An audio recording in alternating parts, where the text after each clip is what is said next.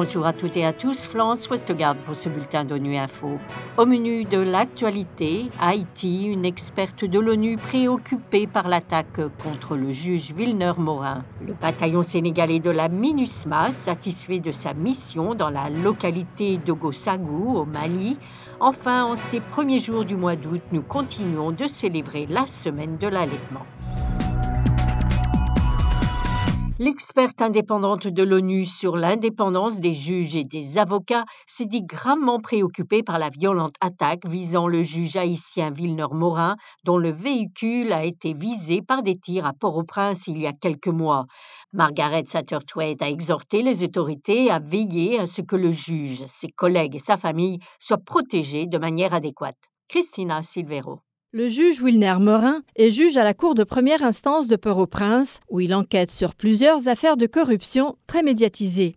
Il est également président de l'Association nationale des magistrats haïtiens. Le 17 mai dernier, deux individus à moto auraient ouvert le feu à l'aide de fusils automatiques sur le véhicule du juge Morin, conduit par son chauffeur. L'impact de 13 projectiles a été constaté dans la voiture. Selon la rapporteure spéciale de l'ONU sur l'indépendance des juges et des avocats, le juge Morin doit avoir la sécurité dont il a besoin pour effectuer son travail. Margaret Satterthwaite a exhorté les autorités à veiller à ce que cette attaque fasse l'objet d'une enquête et à ce que le juge, collègues et sa famille soient protégés de manière adéquate. Si le juge Morin était visé pour son travail, notamment sur des affaires de corruption présumées, cela contreviendrait aux principes fondamentaux de l'indépendance judiciaire. La rapporteure a souligné qu'elle est en contact avec le gouvernement haïtien au sujet de ces allégations.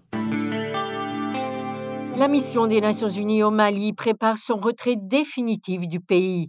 Pour le bataillon sénégalais déployé sur la base temporaire d'Ogosagou, dans la région de Mopti, ce retrait commencera dès la mi-septembre. Le bataillon avait été déployé après de violents affrontements opposant les communautés Peul et Dogon de la localité en mars 2019. Selon le capitaine Mamoudou Niang, cette base d'opération temporaire, Toby, aurait permis de ramener la sécurité et la cohésion entre les communautés.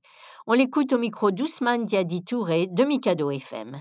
Je suis très très fier et très honoré d'être ici à Ogosagou parce qu'il faut savoir que cette mission a permis de garantir la sécurité depuis que nous sommes déployés ici. C'est-à-dire que l'incident majeur qui a conduit à l'installation d'une Tiobi ici, ça a été évité totalement.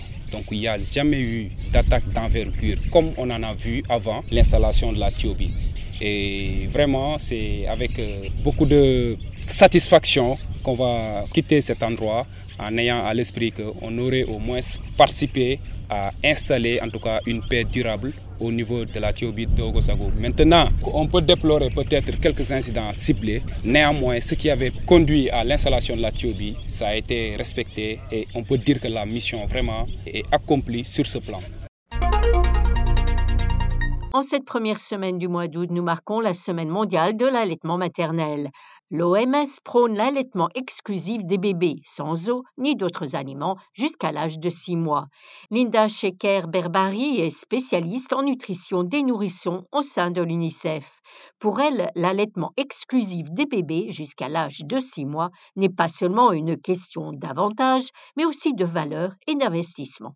L'allaitement peut prévenir les maladies chroniques chez l'enfant et chez la mère aussi. Donc, les enfants qui sont allaités sont moins susceptibles à ces maladies, des maladies de malnutrition, des maladies de retard de croissance et de maladies chroniques. Et pour les mères, on a le bénéfice de l'allaitement en tant que cancer ou bien des autres maladies chroniques. Et bien sûr, les enfants qui sont allaités ont de meilleurs résultats cognitifs et on a une analyse qui indique que l'augmentation des taux d'allaitement maternel exclusif euh, pourrait sauver la vie de 820 000 enfants de moins de 5 ans chaque année. Et si on peut aussi parler de revenus, cette analyse dit que l'allaitement peut générer 302 milliards de dollars de revenus supplémentaires par an. Donc effectivement, c'est ça l'importance, c'est la valeur. Et donc c'est notre rôle euh, tous comme membre de la communauté de promouvoir et de donner un soutien à tous les mamans pour euh, être capables d'allaiter. Voilà, fin de ce bulletin d'ONU Info. Merci de votre fidélité et à bientôt.